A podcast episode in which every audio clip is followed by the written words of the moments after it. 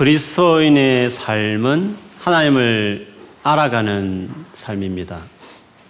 영생은 예수 믿으면 우리가 받게 되는 영생은 요한복음 17장 3절에 의하면 예수 그리스도와 그 보내 그를 보내신 하나님을 아는 것이 영생이라고 말했습니다. 그렇다면 예수 믿고 나서 시작된 그 생명은 그 생명의 컨텐츠는 하나님을 아는 것이 있는 것이죠. 고로 믿음이 깊다 혹은 믿음이 크다 할 때는 하나님을 아는 깊이와 관계에 있는 것입니다. 내가 하나님을 얼마나 많이 아는가? 내가 하나님을 정말 아는 사람인가? 그걸 어떻게 우리가 알 수 있을까요? 성경을 많이 아는 것이 하나님을 아는 것일까요? 뭐 그럴 수도 있고 그렇지 않을 수도 있는 것이죠. 어떤 교회든지 주의 이름으로 이루어지는 많은 일들을 맡아서 많이 하면 여러 가지 일들을 봉사를 많이 하면 그게 하나님을 아는 것일까요? 그럴 수도 있고 그렇지 않을 수도 있는 것이겠죠. 하나님을 아는 사람들은 특징이 있는데 요한일서에 보면 하나님을 아는 자의 특징이 있습니다. 뭐 크게 두 가지지만 하나님을 정말 아는 사람은 하나님을 안다고 했을 때그 아는 것은 하나님의 사랑을 아는 것입니다. 왜냐하면 하나님 그분이 사랑이시기 때문에 하나님을 안다 했을 때 그 하나님의 사랑을 아는 거죠. 물론 그 사랑의 절정은 십자가니까 십자가를 바로 아는 것일 수 있습니다. 근데 하나님의, 하나님의 사랑을 아는 사람은 어떻게 살까? 하나님의 사랑을 정말 아는 사람. 정말 하나님 사랑을 안다고 하는 사람은 어떻게 살아갈까 하는 거죠. 어떻게 삶이 바뀌어질까 하는 거죠. 하나님을 정말 사랑하는 사람은 요한일서 4장 7, 8절에 보면 이렇게 말했습니다.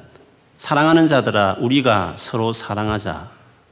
사랑은 하나님께 속한 것이니 사랑하는 자마다 하나님으로부터 나서 하나님을 알고 사랑하지 아니하는 자는 하나님을 알지 못하나니 이는 하나님은 사랑이심이라.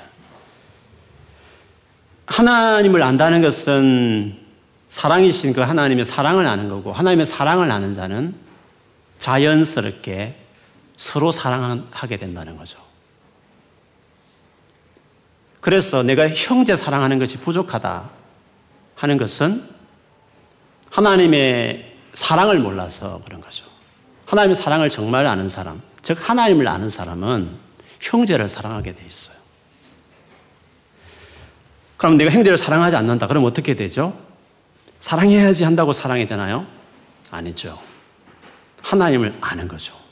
하나님을 알기를, 하나님을 사랑을 알기를 힘쓰면, 어, 그 결과도 하나님을 사랑을 알므로 그 사랑이 내 안에 흘러 넘쳐서 결국 형제를 사랑하는 방향으로 나가게 되기 때문에 내가 조그만 일에 마음이 토라지고 상해버리고 이렇게 사람을 사랑하는 게 너무 힘들다.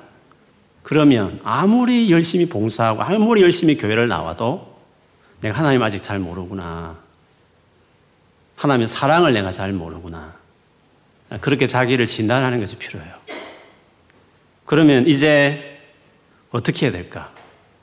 죄책감에 사로잡히거나 내가 아무것도 아니거나 별 볼일 없거나 자기를 비관하는 게 아니라 인정하고 주님 내가 너무 하나님을 모르는 것 같아요.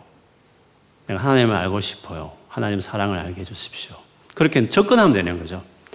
하나님을 알면, 즉 하나님 사랑을 알면 그 힘이 형제 사랑을 하게 되게 되기 때문에 요한 1서에는 물론 거룩과 형제 사랑 이 두 가지 축으로 하나님을 아는지를 어, 점검하게 하는 것이 요한 1서의 이제 전체 내용의 중요한 내용이거든요. 하나님의 하나님을 아는 자, 정말 하나님 사랑이 많으시다는 걸 아는 사람들은 어려움과 환란이 있을 때에도 그 하나님의 사랑을 의심하지 않습니다.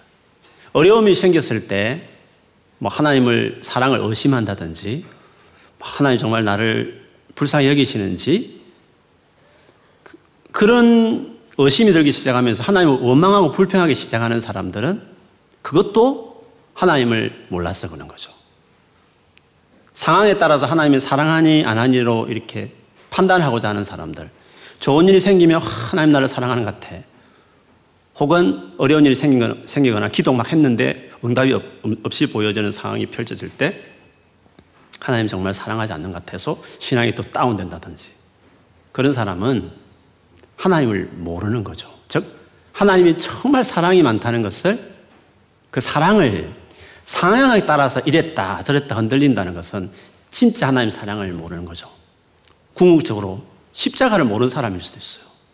아직도 예수를 안 믿는 사람일 수도 있고 믿, 믿지만 하나님을 아는 지식이 너무 좁다 보니까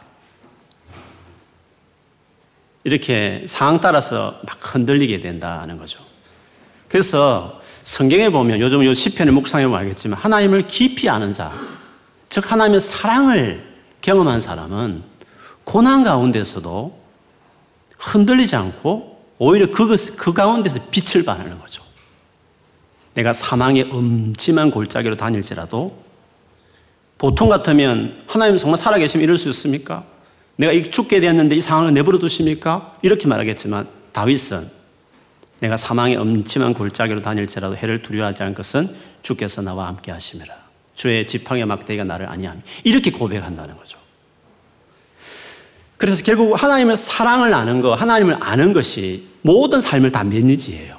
형제 사랑에 대고 감당하게 하고 어려운 환경도 별로 흔들리지 않고 이렇게 딱 중심을 잡을 수 있는 거죠. 조그만 인간관계 상처받아서 이랬다 저랬다 하고 환경 따라서 이랬다 저랬다 하는 것은 내가 하나님의 사랑을 아는 깊이가 얄팍하구나. 내가 아직도 주님을 모르는 사람이구나. 겸손해야 되겠다. 그리고 정말 하나님 알기로 알기를 내가 하나님 앞에 더 나아가야 되겠다. 그렇게 하면 첫 단추부터 잘 끼이는 거죠. 그리고 계속 하다 보면 나는 하나님 알기로 힘썼고 하나님의 사랑을 알기로 힘썼는데 어느새 보니까 옛날과 다르게 사람을 이렇게 허물과 부족함을 품어주는 것이 좀 더 여유가 더 생기고 어려움이 생겨도 탁 흔들리지 않고 뭔가 이렇게 매니지할 수 있는 여유가 생기는 거죠. 그래서 하나님을, 하나님 관계에 내 삶을 드린 게 중요해요. 하나님을 알아가는 삶이 되는 것이, 그 사랑을 알아가는 것이 중요하죠. 구약 시대에 가장 환란의 때에 쓰여진 책 중에 하나를 말하는다면 예레미야 에가라고 말할 수 있어요. 에가라 말 자체가 슬픔의 노래잖아요. 예루살렘이 학살당할 때 바벨론에 의해서 학살을 당하고 잔인하게 백성들이 죽어가는 상황 가운데서도 슬퍼하며 불렀던 노래가 애가거든요. 그런데 여러분, 그런 상황을 보고 있으면 대부분 사람들은 하나님이 사랑을 의심하거나 하나님이 자기 백성을 정말 사랑하느냐 안 하느냐 이렇게 하나님 대해서 어, 오망할 수도 있는 거거든요. 그런데 예레미야는 달라요. 에가서 3장 19절 부터 23절에 보면 이 구절 읽어 드릴게요. 내 고초와 재난, 곧 쑥과 담즙을 기억하소서. 내 마음이 그것을 기억하고 내가 낙심되오나 이것을 내가 내 마음에 담아 두었더니 그것이 오히려 나의 소망이 되어 사옴은 여호와의 인자와 긍휼이 무궁하심으로 우리가 진멸되지 아니함이니라.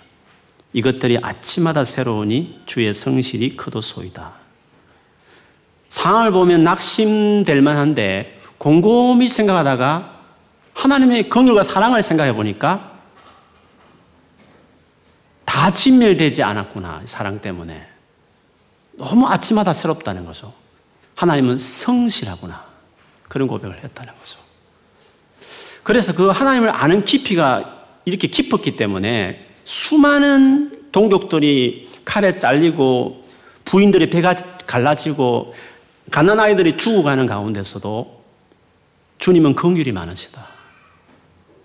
주님은 자기 백성을 향해 성실하시다. 이렇게까지 예레미야는 슬퍼 울면서도 하나님의 사랑을 노래한다는 거죠. 그래서 하나님을 아는 사람들은 사랑을 아는 사람들은 그런 상황 가운데서도 그분을 신뢰하고 이렇게 믿음을 고백하는 사람이 되는 것입니다.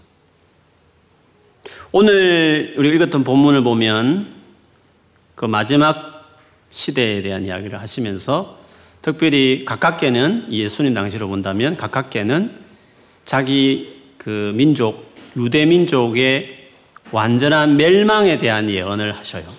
더불어 예수님 재림할 때까지 일어나는 여러 가지 어려운 상황에 대한 그 마지막 때 일어나는 상황들에 대한 이야기를 쭉 하시는데 어떻게 보면 상황적으로 본다면 하나님을 원망할 만도 하고 하나님의 사랑에 대해 의심할 만한 상황이잖아요. 근데 오늘 본문을 곰곰이 보면 그냥 표면적으로 보면 하나님 사랑이 없는 것이 보일지 모르지만 좀 더 다르게 보면 여기 하나님의 사랑이 있다는 것을 알 수 있는 거죠. 보세요. 20절, 21절에 보면 예루살렘이 군대들에게 에어싸이는 것을 보거든 멸망에 가까운 줄 알라 했습니다.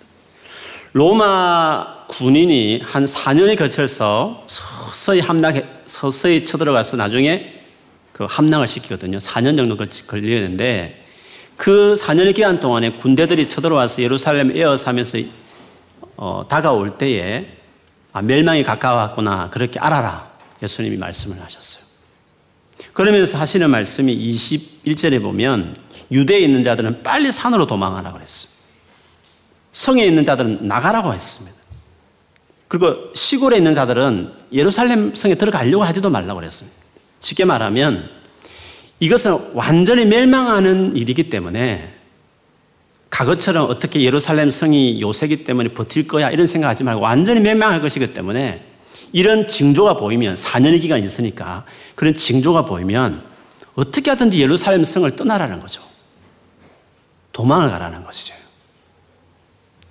예수님이 이 말씀하신 의도가 뭘까요?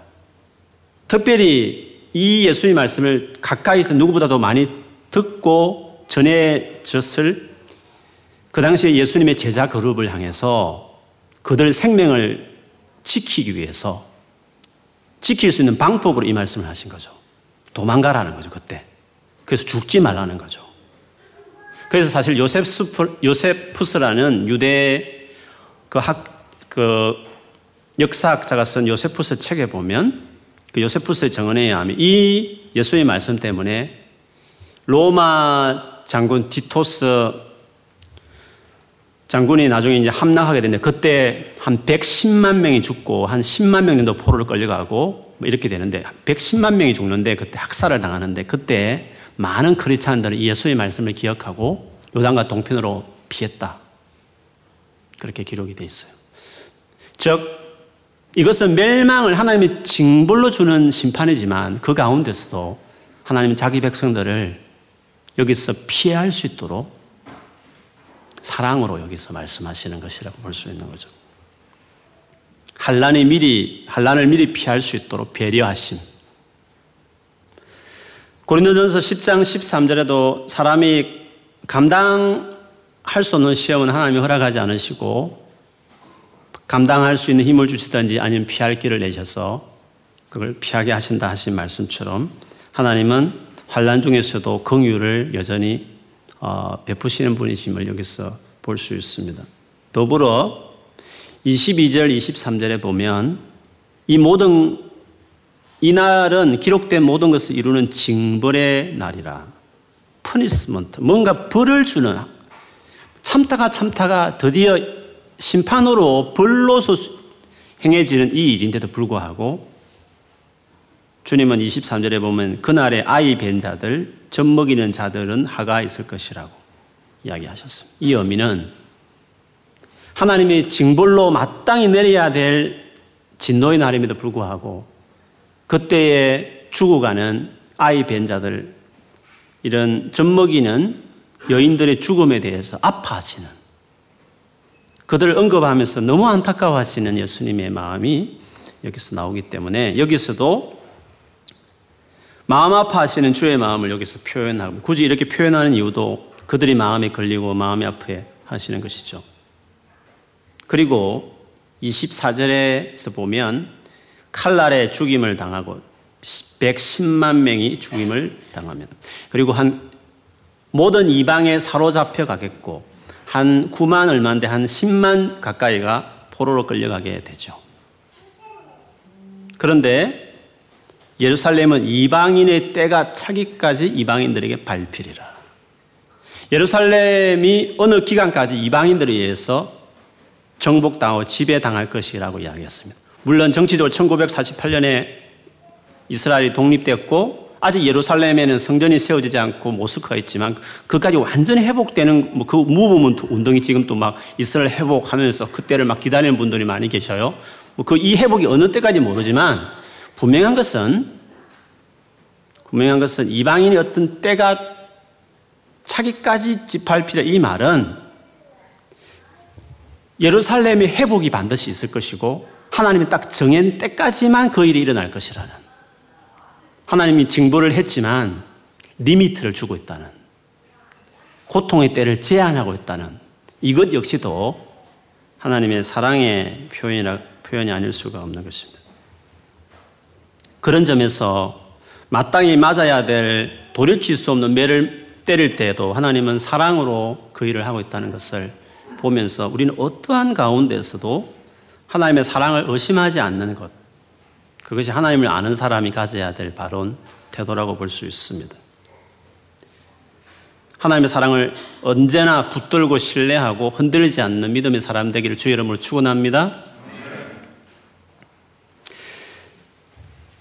이스라엘의 멸망에 대한 이야기를 하면서 주님은 조금 더 그 시야를 넓혀서 예수님의 재림의 때를 생각하면서 말씀을 전하기 시작해요. 이 두 가지를 섞지만 재림의 때까지를 가깝게는 이스라엘 멸망을 말하지만 좀 넓혀서는 예수님의 다시 오실 때까지 어떤 상황을 염두에 두고 하시는 말씀을 하십니다. 그것이 이제 25절부터 28절까지 내용에 나오죠.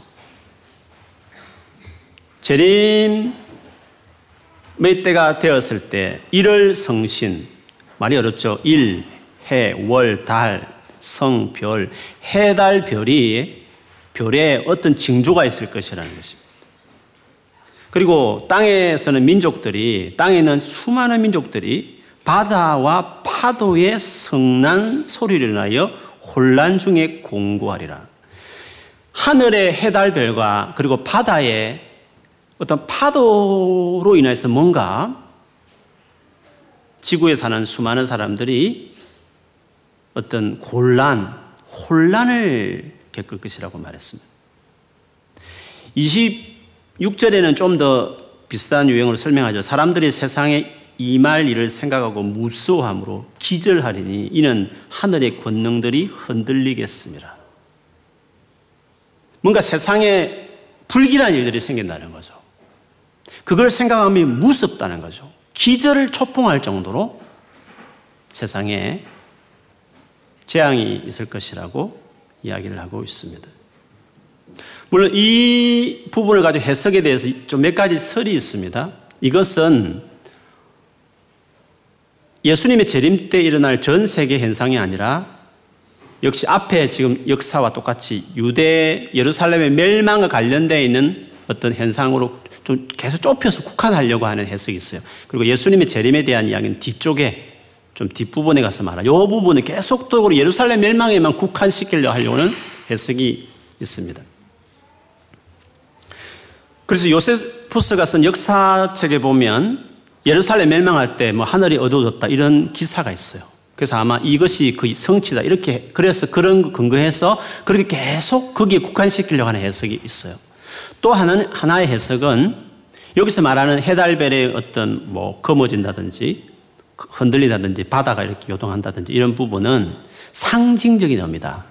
문자 그대로 진짜 그런 게 아니라 어떤 당시의 세상 나라들 열국의 멸망을 이런 식으로 표현한 것이다 하는 해석이 있어요. 근거는 요엘서나 이사야서나 이런 데 보면 어떤 이방 나라의 멸망이나 유다 이스라엘 멸망을 표현할 때 해달별이 어두워졌다 이런 표현을 쓰거든요. 그래서 이것을 문자적으로 보면 안 되고 어떤 나라의 멸망을 전체의 어떤 이상적인 표현으로 기록하고 있다. 그렇게 어, 말하시는 분들도 계십니다. 아마 신천지는 이렇게 해석하는 이 해석을 따라요.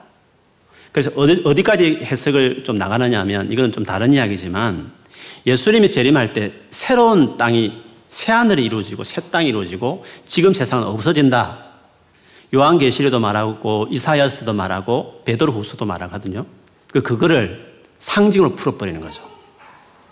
그래서 오늘 이 일이 일어난 다음에 27절에 보면 그때 사람들이 인자가 구름을 타고 오는 걸 본다 했으니까 앞에 이런 천체의 현상을 상징으로 풀어버리고 나서 예수의 재림을 이어서 설명하기 때문에 신천지들은 지금 예수님이 재림했다고 말을 하는 거죠. 왜?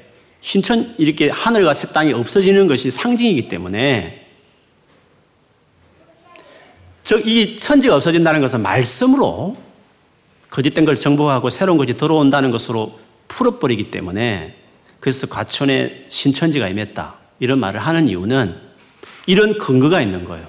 그래서 신천지가 그냥 되는 게 아니라 선지서에 있는 말들을 다 인용하면서 이런 것들을 상징으로 풀어버리기 때문에 우리가 흔히 말하는 예수님 재림하면 완전 세상이 바뀌는데 하는데 안 바뀌는데도 어떻게 신천지가 임했지? 새하늘과 새 땅이 임했지? 새하늘과 새 땅이 어디 있어? 지금 그대로인데 옛날 그대로 있는데 그 말도 안 되는 걸 믿어 이렇게 말하지만 그것이 다 근거가 있는 거거든요. 그래서 성경을 가지고 하나하나 이렇게 짜 맞추다 보면 이것들이 다 상징의 말이요. 실제의 어떤 문자적으로 천체가 바뀌는 게 아니라는 것을 증명을 해낼 수 있어요. 그런데 뭐 그거를 지금 그 이슈를 또 이야기할 부분은 아니지만 이야기 말을 꺼냈으니까 베드로후서 3장에 보면 베드로가 예수님 재림하기 전에 지금 이 세상은 불로 심판을 받아서 다 불살라지고 새 하늘과 새 땅이 임한다고 그러잖아요. 그럼 신천지는 그걸 어떻게 보지? 그거를 이제 문자적으로 보지 않는 거죠. 불은 말씀이다. 말씀으로 확 새롭게 하는 시대가 열린다. 그리고 신천, 그것이 신천지다. 그러니까 이만희가 온 것으로 신천지가 이루어졌다 했기 때문에 그렇게 풀어가는 거죠. 뭐 그런 말을 여러분이 만약 성경을 근거해서 이사, 이사 예를 들고 요엘서 예를 들어가지고 그렇게 풀어버리면 여러분 어떻게 어, 대답을 해야 되겠습니까? 아닌데 어떻게 말씀으로 말하기가 뭐 한, 우리 한 헷갈리는 것이죠. 그런데 그게 뭐 말씀으로 불사르게 하기 위해서 이렇게 돼 있기 때문에 아, 말씀으로 불사른다. 이 불은 말씀이다. 이렇게, 이렇게 해석을 하는 거죠. 근데 사실은 번역본을 보면 우리 개혁 성경이 좀 헷갈리게 보일 수 있지만 다른 번역을 보면 그래요. 그 베드로후서 3장 앞부분을 보면 노아 홍수 사건을 말해요. 한때는 하나님께서 물로 세상을 심판했지만 그 다음에는 불로 심판한다고 말을 했잖아요. 근데 말씀을 어떻게 관련시켰냐면 앞쪽에도 하나님께서 말씀으로 한번 말씀을 했더니 물로 세상을 심판했던 것처럼 동일하게 마지막 때에도 말씀으로 그 동일한 말씀으로 불로 심판할 것이다. 이렇게 해석하는 건데 신천지는 불과 말씀, 물과 말씀을 같이 이꼴시켜 버리면서 이제 혼란스럽게 해버리게 되는 거죠.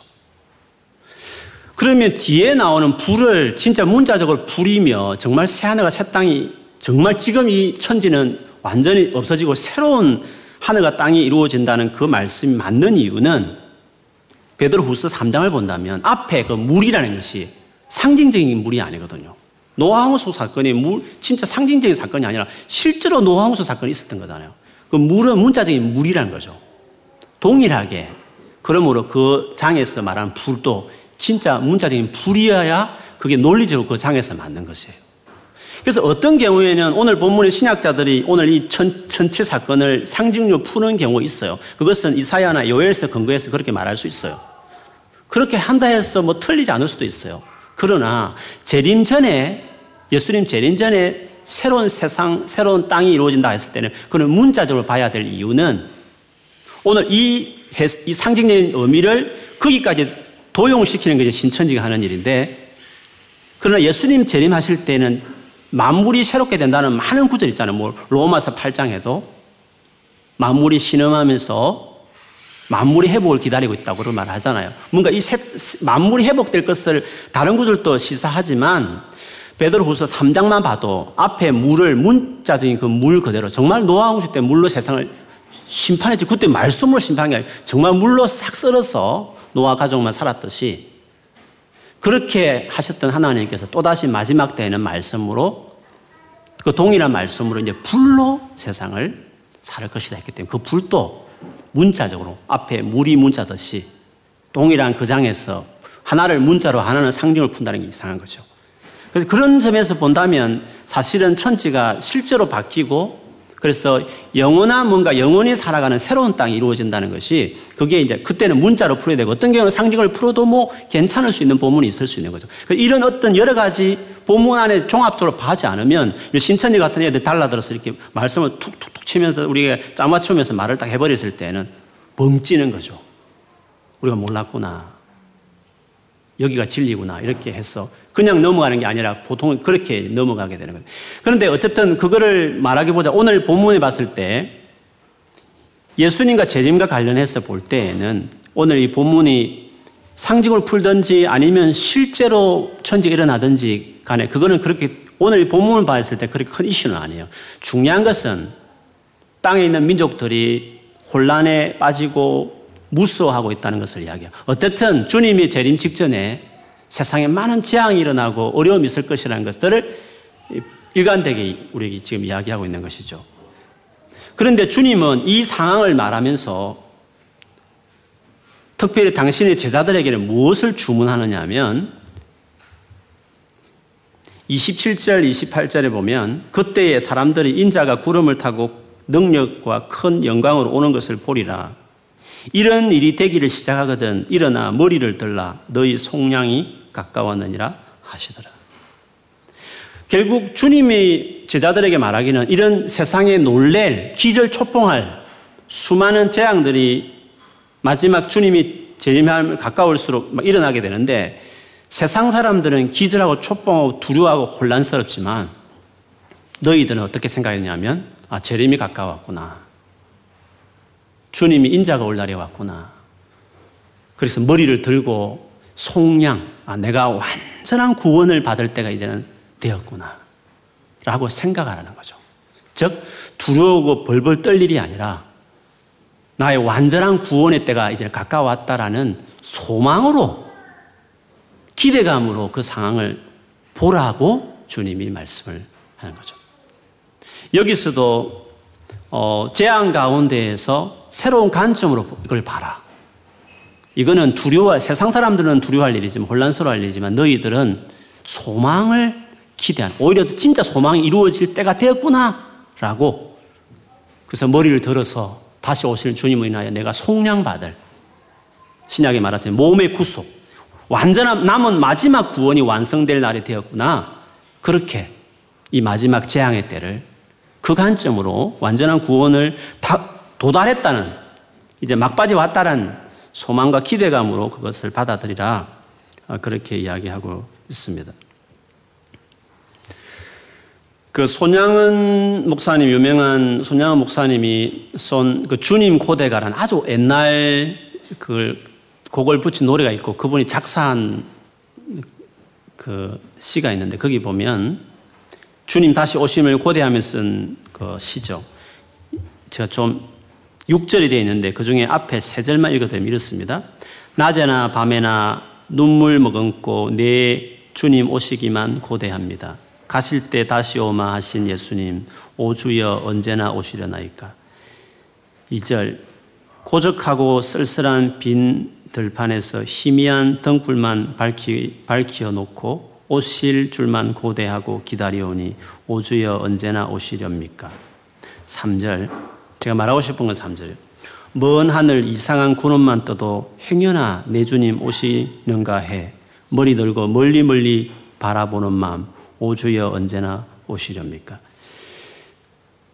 천체에 뭔가 이상이 있다고 하는 그 이 오늘 본문의 말씀을 손양한 목사님을 염두에 두고 있고 혹시 하늘에 뭔가 구름만 이상해도 어 주님 오시는 건가? 그렇게 고대했다는 것을 노래한 거죠.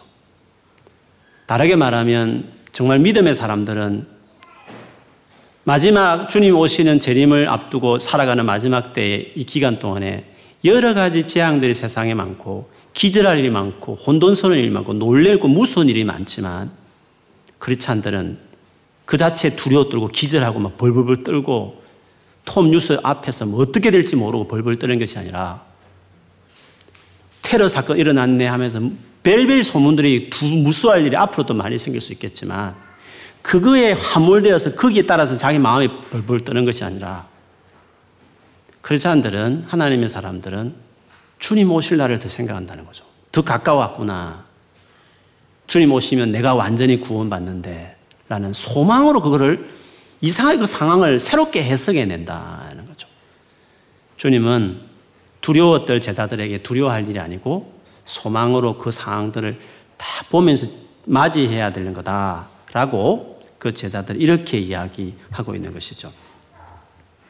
그러면서 29절부터 33절까지 무화과와 모든 나무의 비유를 들면서 이들이 싹을 틔우면 여름이 가까웠다는 것을 계절상을 말을 하는 거거든요. 그처럼 너희가 이런 일이 일어나는 것을 보거든 31절에 이런 일들 쉽게 말하면 불길한 일들이 일어나는 것을 보거든 하나님 나라가 가까이 온 줄을 알라. 역시 소망이 우리가 그렇게 고대했던 완전한 하나님 나라 이미 예수님 오셔서 시작됐지만 완전히 이루어질 절정의 하나님 나라가 온 줄을 알아라.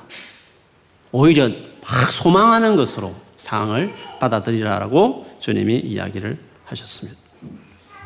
그런 점에서 이 마지막 때에 어떻게 보면 상황이 힘들고 어렵기 때문에 불평하고 어려워할 수 있지만 주님은 그렇지 않다. 여기에 내 사랑이 배어 있고 사랑의 겉면이 있고 사랑을 메시지가 있기 때문에 오히려 이것을 소망으로 바라볼 수 있는 사람이 되어야 된다는 것을 주님 이렇게 설명하고 계시는 거죠.